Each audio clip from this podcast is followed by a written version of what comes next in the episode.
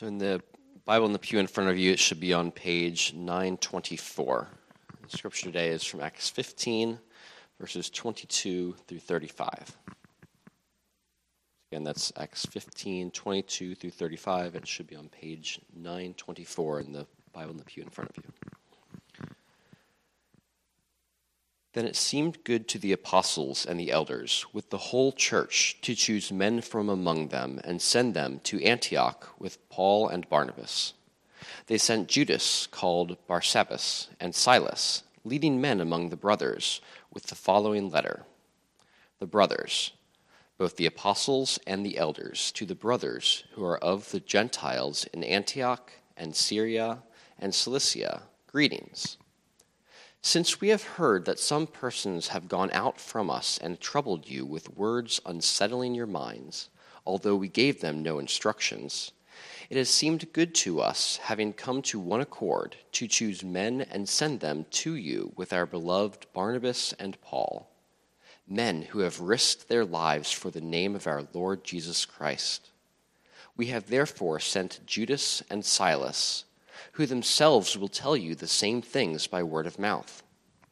For it has seemed good to the Holy Spirit and to us to lay on you no greater burden than these requirements that you abstain from what has been sacrificed to idols, and from blood, and from what has been strangled, and from sexual immorality. If you keep yourselves from these, you will do well. Farewell.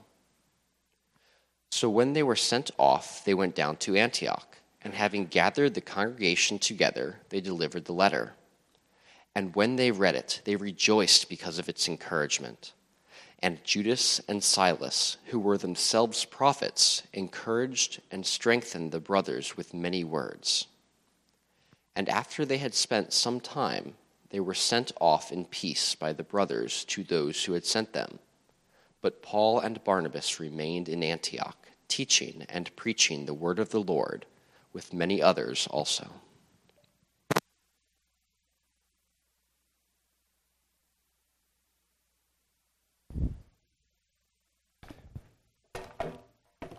Well, if you've been tracking with us for almost a year now as we've been working our way through Acts, you have noticed maybe a series within the series. I've called it out a few times. Within this broader series, we, we've seen our 10 core convictions as a church continue to emerge, and really so much of, of the, the roots of our convictions come from the early church as expressed following Pentecost, and rightly so. And so, this one you'll see again this morning. We certainly see modeled for us throughout Acts these convictions, and this one they clearly believed. We've seen it already but I'll call it out in, in even more focus this morning. We need one another. You can check out all of our convictions online on our website under Tell Me More, or you can listen through the series in the sermon page under Acts and see all of our con- convictions beginning to show up. I think there's a few more we still have to hit. We need one another. The church knew that they were not to be alone, and the mission that they were called to was too big to accomplish alone. And yet, this conviction was under attack, as it always is. Unity, community, belonging. The church has always struggled to maintain those. We always have an enemy who is at work. So important for the church are those things that the enemy is constantly at work to divide to distract, to break apart. And so we must work equally as hard to fight for unity and restore relationships. And we see the body in Acts 15 doing that exact thing working for, fighting for unity. As I said last week, it could be argued that Acts 15, or at least the events described in Acts 15, the Jerusalem Council, circa AD 48, was the most significant and maybe pivotal moment in all of church history subsequent to Pentecost. We probably got to put that asterisk in there. Pentecost was a pretty important moment for the church. But subsequent to that, so another way to say it, in the last 1970 years or so that No event, no moment had greater significance or importance than the Jerusalem Council and what happened there, therein and thereafter. John Calvin himself said something I thought, I thought was pretty striking. I, I said it last week. He, he said, he quoted, if Paul had relented, if he had given in or deferred at the Jerusalem Council, Christianity would have come to nothing. I think it's striking because one who believes and proclaims the sovereignty of God so clearly throughout his writings could say something like that. I, I would tend to challenge John Calvin if I could, which I'm very hesitant to do so. I, I think God, God had a plan. And you could say idle speculation. Look, how, look what turned out. But rightly so, the church would have split or splintered had Paul yielded to the question at hand, the issue at hand. And by God's grace, by the power and the presence of the Holy Spirit with them, the church endured. In fact, not just truth that was spoken in love prevailed, grace triumphed, unity not just survived, but it thrived from this point on. And really, the central issue that we dug into last week was this one the question Did Gentiles, non Jews, in order to receive Jesus as Savior, did they need to first become Jewish? After all, Jesus, the Jewish Messiah. So to become a Jew would have required circumcision for men, would have been would have required following the ceremonial aspects of the law, begin to eat kosher, and follow in the sacrificial system, the feasts, the holy days. Now, some of those had been changed because of Jesus, who has come and fulfilled all the law. That's what he had proclaimed, and that's what they are wrestling with. Uh, he's fulfilled everything. What, what remains? What, what is left? And the, even the early church was realizing that Jesus was once for all the final sacrifice. The, what we celebrate at the communion me- meal, his body broken, his blood shed once for all, the final lamb. So that was being set aside. They were in transition. But what remains? Certainly, he's still the Jewish Savior. So, in order to receive him, first, or at least shortly thereafter receiving him, begin to look Jewish. Begin to make that transition as well, culturally. That's the issue at hand. And thankfully, Peter, Paul, Barnabas, James, the other apostles who were present, the other elders who had assembled for this council, they all declared no. No. Gentiles do not need to become Jewish in order to receive Jesus. The matter is settled, as I titled this sermon last week Jesus plus nothing equals everything. But the question left hanging, I think, as you read through Acts 15 and you read the letter or hear the letter, as Chris read it for us, you might pause and say, well, wait a minute, wait a minute. It, didn't they add to it? Wasn't it, isn't the formula Jesus plus these four, four things, these four prohibitions equals everything? Because very clearly they came to a conclusion that the Gentiles in these other cities, Antioch and beyond, they needed to follow these four things to or to not follow these four things to abstain from things polluted by idols, from blood, from animals that have been strangled, and from sexual immorality. These, those four things. Uh, three out of four of those sound pretty strange to our 21st century ears, with the one that's thrown in there, sexual immorality, seeming to recur often throughout the New Testament as a prohibition. What of these other things? Isn't that Jesus plus these four things equals everything. What we need to understand is that these are not additions to the gospel, these are not requirements for salvation. These were actually encouragements given to the Gentile church, encouragements to promote unity, to help the Gentile church understand more fully the identity and the cultural importance of what it meant to be Jewish and how to remain in unity with one another. Maybe consider them as the first local church membership covenant. Now that you are in Christ, you are saved, you are one in body, you do not need to be circumcised, you do not need to follow the ceremonial law.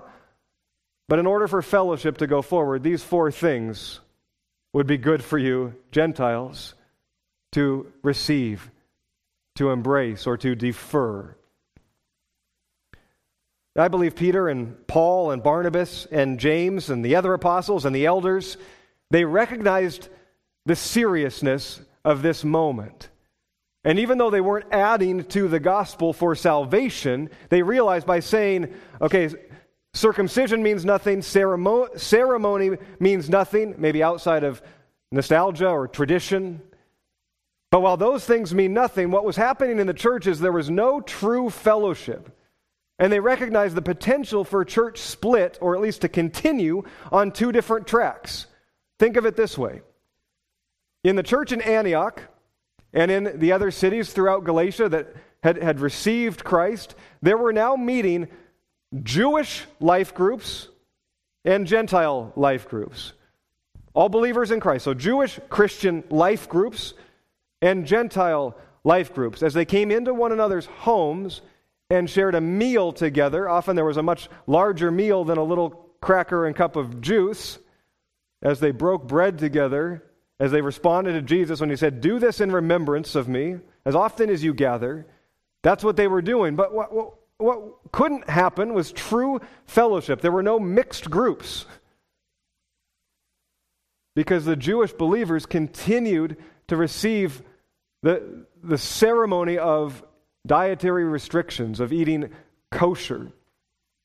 It was so important for their cultural identity and for their heritage. They, they knew nothing else.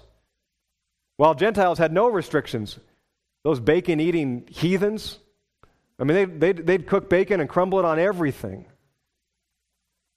And for, for one who grew up Jewish, to even walk into that environment would have felt wrong. It would have felt sinful, even to be in, in, in that presence. Even if they didn't sit at the table and eat the bacon themselves, for their conscience sake, even to enter into the home didn't work. And the Gentiles were wrestling with that, how to extend that fellowship. And I'm sure some probably said, okay, then forget that. Forget the bacon. Uh, we'll, we'll do without. And they probably got even further pushback and then more confusion. As the Jews said, yeah, but how was your food prepared? And where did you buy it? And where did, and they're going, what do you mean? Why does that matter? It's good. So there were no, there were no mixed groups. True fellowship wasn't taking place. And the leaders, I think, saw the potential division that would continue, and yet we are called to be one. And so they wrote this letter, which I could summarize like this Dear church, we need one another. Hey, you Gentiles, you need your Jewish brothers and sisters. You need to learn from them, listen to them, love them. Hey, you Jews, you need your Gentile brothers and sisters. You need to learn from them, listen to them, and love them.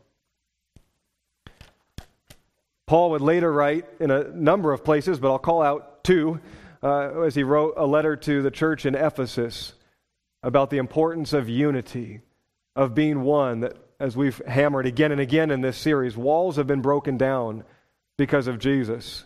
A new family is being born, and we are called to be unified. In Ephesians chapter 4, verse 1 and following, Paul says, As a prisoner for the Lord, he wrote this while he was in chains in Rome, I urge you to walk in a manner worthy of the calling to which you've been called, with all humility and gentleness, with patience, bearing with one another in love, eager to maintain the unity of the Spirit in the bond of peace.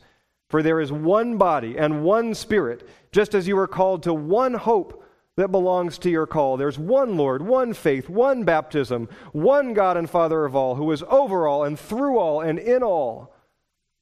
Catch how many times he used one? Emphasizing the unity in the body and what Christ had done to bring together, not to divide. He'd broken down walls. In Galatians chapter 3, so a letter that Paul wrote to the churches, those new churches that he and Barnabas had seen begin on that first missionary journey that we've just recently studied. He wrote back this letter in Galatians chapter 3 and said, There, there is neither Jew nor, nor Gentile. And he wasn't saying that that ethnic or cultural distinction didn't remain. He was saying there's no division, there's no separation. Just like he said, there's neither slave nor free, neither male nor female. Clearly, those distinctions still existed, but no division. For you are all one in Christ Jesus. And Paul would just continue to hammer on the unity in the body and the oneness, really, that came predate for him his theology it predated the jerusalem council but when that was settled he went out encouraged and empowered to proclaim the oneness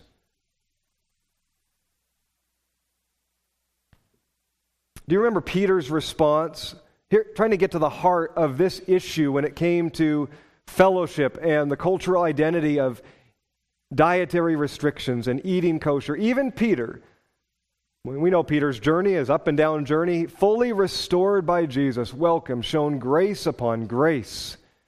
And he goes out and he now he's on mission for Jesus. This is Acts chapter 10. And he has this vision. Do you remember that, that vision of the sheet that was dropped down and all of these animals in it, these unclean animals? And the vision, and Jesus said to him, Acts 10 13, there came a voice Rise, Peter, kill and eat.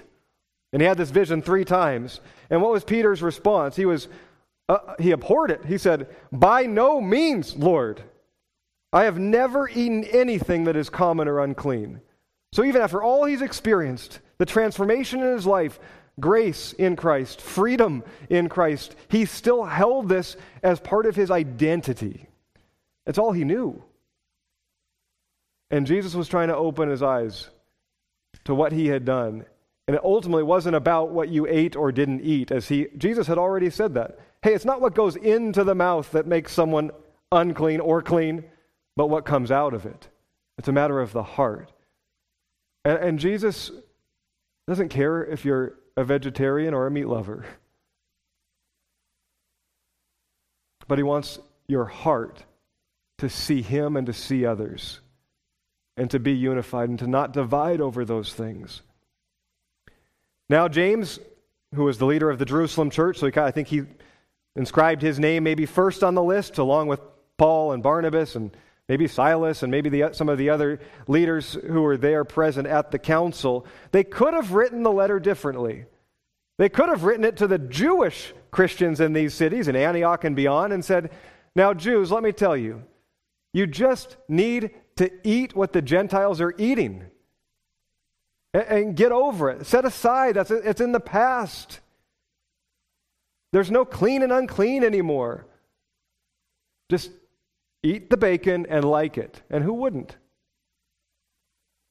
But this, I'm sure, even within this body, I know this is true, but we all have different preferences, don't we, when it comes to eating? Now, there's certain restrictions that we might have physiologically. There's a reason why we have gluten free wafers here in the front. It's not for preference, although some of you prefer. You are avoiding gluten. But there's others that cannot have gluten. Imagine saying to uh, your friend who is so convicted to be vegetarian. I have a few friends like this. Not because of dietary needs. It'd be like saying to them, listen, you just need to eat meat, especially, I mean, at least if we're going to have a life group, it's so, it's so weird and awkward for you just to come and eat the vegetables and just, just enjoy it. You know, it's free, it's fine, right?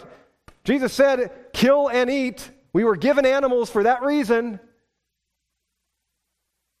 You see the insensitivity to that?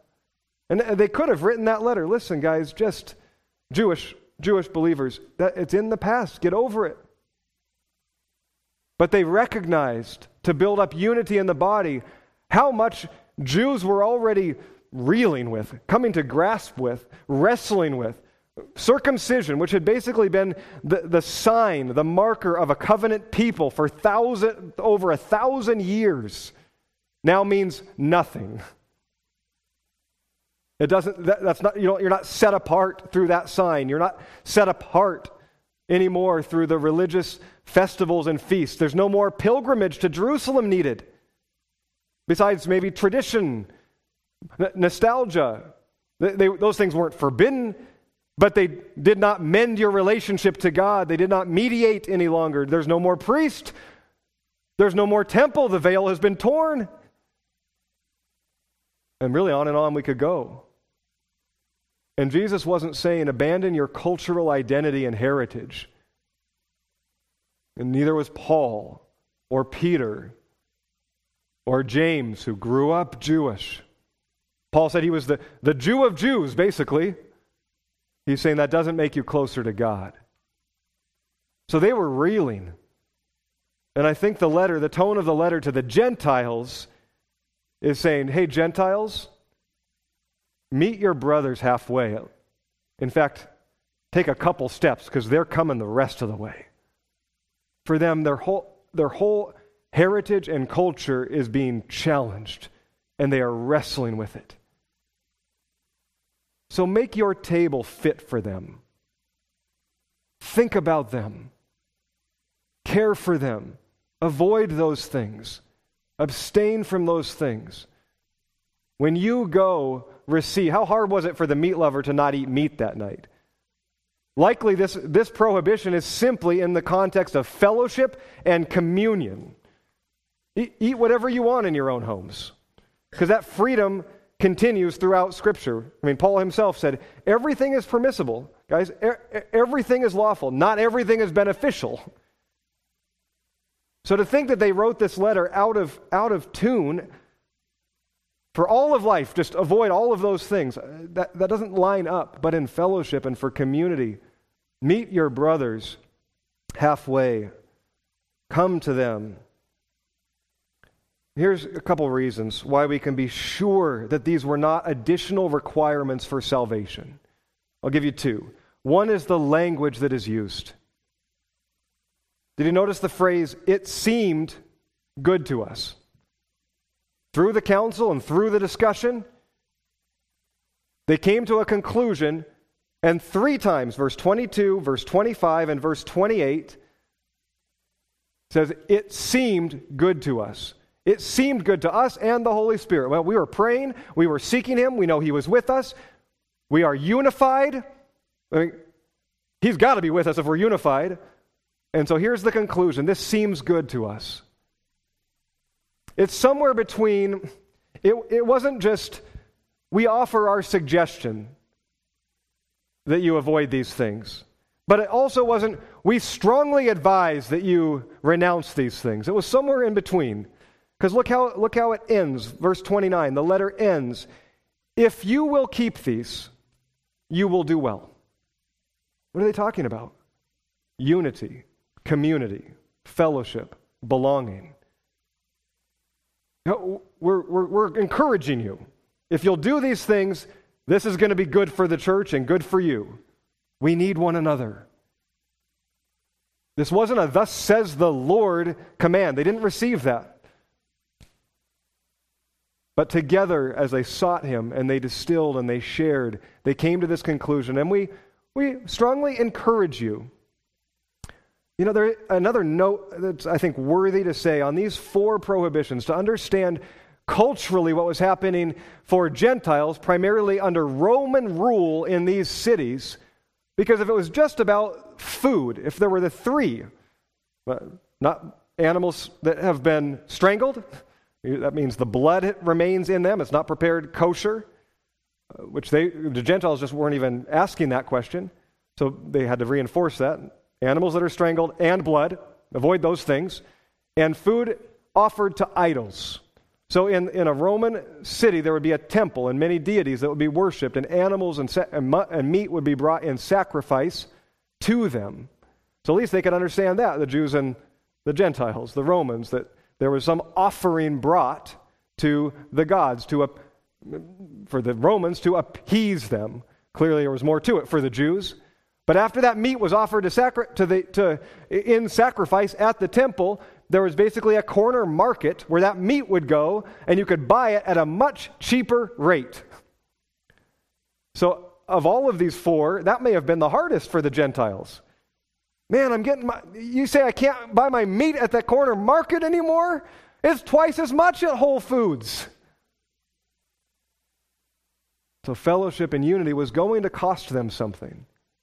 And if it was just those three, we'd say, oh, clearly, it's about dietary restrictions and it's kosher and it's fellowship. So, why do they throw in sexual immorality? I mean, it, no brainer, right? And apparently, the church has never needed that reminder. So, it could be as simple as that. Hey, I mean, let's just get that one in there now because have you seen the way? I mean, gosh, the world. It's 1970 years ago. Um, some have said we're more and more like modern day Rome in America than we'd ever want to admit. One thing that's not taking place overtly is temple prostitution, which was a part of pagan cultural worship. Abhorrent. And so, likely, there's at least a nod to that in these restrictions. Make a clean break, you Gentiles, from Roman worship at the temple. Clean break. Okay? The meat associated with it, the food that's associated with it, and the sexual immorality that's associated with it. And they were ready to do so. These believers who have now found Jesus and his freedom and grace and love and mercy are ready to make a clean break from their past, from worthless idols, from worthless, empty worship. And apparently, I, mean, I would see a, a parallel way back from Genesis chapter 2, verse 24, where God said, A man will leave his father and mother and cleave to his wife, and the two will become one. The same thing happens as we are united in Christ. And that picture is consistent throughout Scripture. Paul will hammer on that picture in Ephesians chapter 6 of what marriage truly reflects the love relationship between Jesus and his bride. And so, similarly, as the Gentiles are coming to Jesus, they're ready to leave their former way of life and be united as one with Christ and any kind of sexual immorality that was a part of their regular lifestyle, acceptable, encouraged even, they were ready to, re- to be completely removed from and no longer identify with it. And what is their response? Verse 31. Here's the clincher. When they read it, the letter, when they heard the letter read, they rejoiced because of its encouragement. If they received this as additions to the gospel, hey, we, you may not have truly received Jesus. Everything you've experienced, the manifestations of the Spirit, the healings, are all called into question. They may not have been genuine because you have not become Jewish enough. Do you think they would have rejoiced at that and receive that as great encouragement? No, all they've heard is the freedom in Christ and the grace of Christ extended to them, Gentiles. So they clearly saw the distinction between what it meant to follow Jesus and receive his forgiveness, and now what they heard was, we get it. We are being encouraged toward unity and fellowship. We can come around one table. I think I speak for all men if you think about how that went, right? So this travel wasn't as easy back then. It took days and weeks for them to go from Antioch to Jerusalem. Who knows how long the council went? So if you remained back in Antioch, you're not getting text updates, right? It's, it's not on a podcast, it's not live streamed, you're not even getting a phone call. So you're there waiting for the judgment that you know it, it's going to come back one way or not. Okay, either we need to become Jewish, and if you're a man, you might have some sleepless nights about that decision. Is Paul coming tomorrow? Are we going to find out? And there they come. They're over the hill. Hey, Lucius, Lucius, do they have a knife anywhere? So when they come back and they're listening, you're a man, you're listening, and you hear, no circumcision. That may be all you heard. Hey, and you're pushing each other and you're, you're laughing and you're hugging. Oh, thank you, Jesus. And then you go, what, what now? What? I can eat that. It was a good trade, wasn't it? So, no wonder they rejoiced and were encouraged, but it goes far deeper than that. That the gospel is truly healing, the gospel reconciles, the gospel unifies. We do not need to divide over secondary and tertiary issues. In fact, we must be unified. We must fight for unity. Heritage and culture and tradition and preferences are to be celebrated, they are not to be regulated providing they are biblical. God's family is meant to be eclectic, and yet they are one. One of our values here is diverse fruit for a reason, both in the fruit that we bear and share and give, because we are uniquely and diversely gifted as followers of Christ, but because diversity is a picture of God's kingdom forever. We are diverse but not divided. Unless we forget that picture in Revelation chapter 7, verse 9. The vision given I looked, and behold, a great multitude that no one could number from every nation, from all tribes and all peoples and all languages, distinct Okay, we are not made to look the same. We continue in our culture, our heritage, our ethnicity, and the, even the very languages we are proclaiming at the foot of the throne and before the Lamb, crying out together with one voice. Just imagine that picture. Salvation belongs to our God who sits on the throne and to the Lamb. In over 6,000 different languages or dialects, but with one voice. Now, will we all hear and understand, or is that why we have an eternity? To learn one another's culture and language and heritage that God has ordained. Do not forget that picture as we strive for unity within the body. That we, lest we would do the very opposite thing within the church than what it is meant to be for all eternity.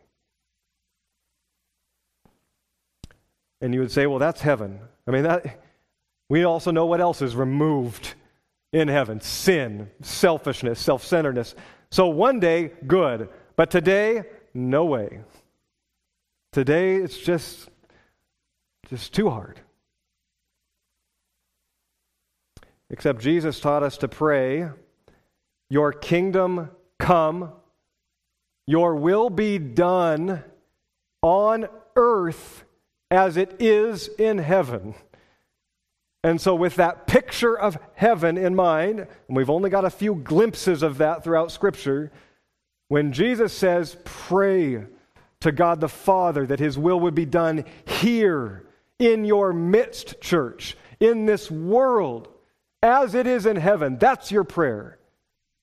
For that kind of unity, diversity, because that may be the most single greatest witness to the world that is broken, divided, fighting, and at war, whether it's within a marriage, a family, a household, a neighborhood, a workplace, the church, or nation to nation, when across all barriers there is one unified body, the witness of that could be more powerful to an unbelieving world than almost anything.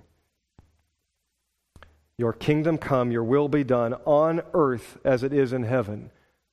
Doesn't that assume that we do something, not just recite words like an impotent mantra? Wouldn't that mean that we actually do something about that prayer? Follow conviction of heart. Let me give us three applications relatively quickly. How do we bring Acts 15 forward to 2018? One, we can lay down defer our preferences for the sake of others. But that would require humility.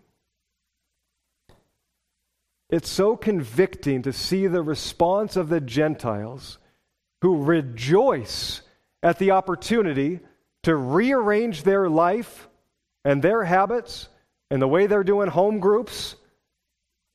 They rejoice at that opportunity for unity, to defer. Quick story when I moved to Wisconsin for a job at a church out there, staying within the alliance. In this district, we are a little more, I use the L word, liberal? Here's the picture. I got to I got licensed in this district. In other districts, so I met with the district superintendent before taking the job. Essentially, it was a done deal, but he said, In our district, our pastors don't drink alcohol. Now, he knew nothing about me except that I was from the Pacific Northwest, so probably just assumed that I loved microbrews. And of course, he was right. And so he said, Do you have a problem with that? Because they've all signed in a covenant, complete abstinence. I said, Yes, I do have a problem with that. Uh, it's not biblical. And so we had a nice conversation. At the end of the conversation, I agreed, going into a youth pastor position, to, to not drink, to abstain in any public setting or gathering, whether at a restaurant or at a friend's house, for the sake of conscience of others. And he was okay with, within my own home, me having a nice cold IPA from Redhook, which brought me home a little bit, at least for a few nights. But I didn't rejoice at the opportunity to defer preferences for the sake of unity. In fact, if you want to ask Catherine later, I'm assuming there was a little bit of consternation, if not grumbling, and superiority complex that since God has completely worked out of me, completely done. So I ask this question after we've just laughed a bit, which is good. What of our preferences need to die for the sake of unity to increase? And I have a bunch of examples, but they're mine. And so to share them with you robs you of the chance to wrestle with the Spirit on that, which you're free to do. Which of our preferences must die for the sake of unity, that community would thrive? If all of our preferences need to match, especially within the church, let's just start there, that's kind of the context, we might end up hopping from church to church to church every few months, every few years, and never end up truly planting. However long it takes to find out that my preferences really aren't met here. It doesn't match well enough. But that's just a hypothetical. I've heard it said, I found the perfect church, and I'm its only member. Do we want to be comfortable and in control or do we want to be in community? We do have to wrestle with that. And I'm convicted by the response of these Gentile believers that they rejoice at the opportunity to defer and serve. That's one potentially practical application. Two, we can do more than defer because if we simply dwell on all the things that I'm giving up, I don't know about you, but like I, I make a list. I mean, I am giving up so many more things than this person. That's not healthy. So we should probably go beyond just where do I need to defer? Good question. To what do others actually, what, what, what are their preferences? What do they want? What makes them tick? I haven't even asked that question. Maybe I could actually dwell on what their interests are. What a progressive concept. Or is it an ancient one? Paul wrote to the church in Philippi, Philippians 2, verse 3 do nothing from selfish ambition or conceit, but in humility count others more significant than yourselves. Let each of you look not only to your own interests, but also to the interests of others. Have this mind among yourselves. It is yours in Christ Jesus. Could also be translated, your attitude should be the same as Christ, who looked to others How many divisions and quarrels and arguments and bitterness could be avoided if we would simply listen in order to learn and love? To find out the why behind. If we don't ask the why, we can make all kinds of assumptions about one another, can't we? What's the why? Where's that from? What's that root? We dwell on others as much, Paul says, more than we dwell on our own needs and our own interests and our own preferences. Third, and above all, I think, we must be relentless in our commitment to Christ's mission. For unity to thrive in the body, we have our eyes fixed on Jesus and the mission we are called to. We recognize the magnitude of the mission to preach the gospel to the ends of the earth, as they clearly did. The mission is too big to do alone, it's too important not to do together. It's what we've been invited into because God is building a family that is on mission. We cannot fulfill it alone. We need one another. We need everyone we can rowing in the same direction. And by the way, when lost people are being found, when sick people are being healed, when marriages are being restored, when relationships are being mended, when the gospel is transforming lives and even communities, personal preferences tend to fade into the periphery because the time is short and the mission is urgent. There was a saying in that near that time, some years later, but about Nero. I don't know if it was ever true, but they said Nero fiddled while Rome burned. That he had no care for or interest in anyone really other than himself. Is it possible that the same could be true within the church? The church bickered while the city burned. And if that's a potential within us, we respond to conviction, not to condemnation. We're not motivated by guilt, but by the gospel.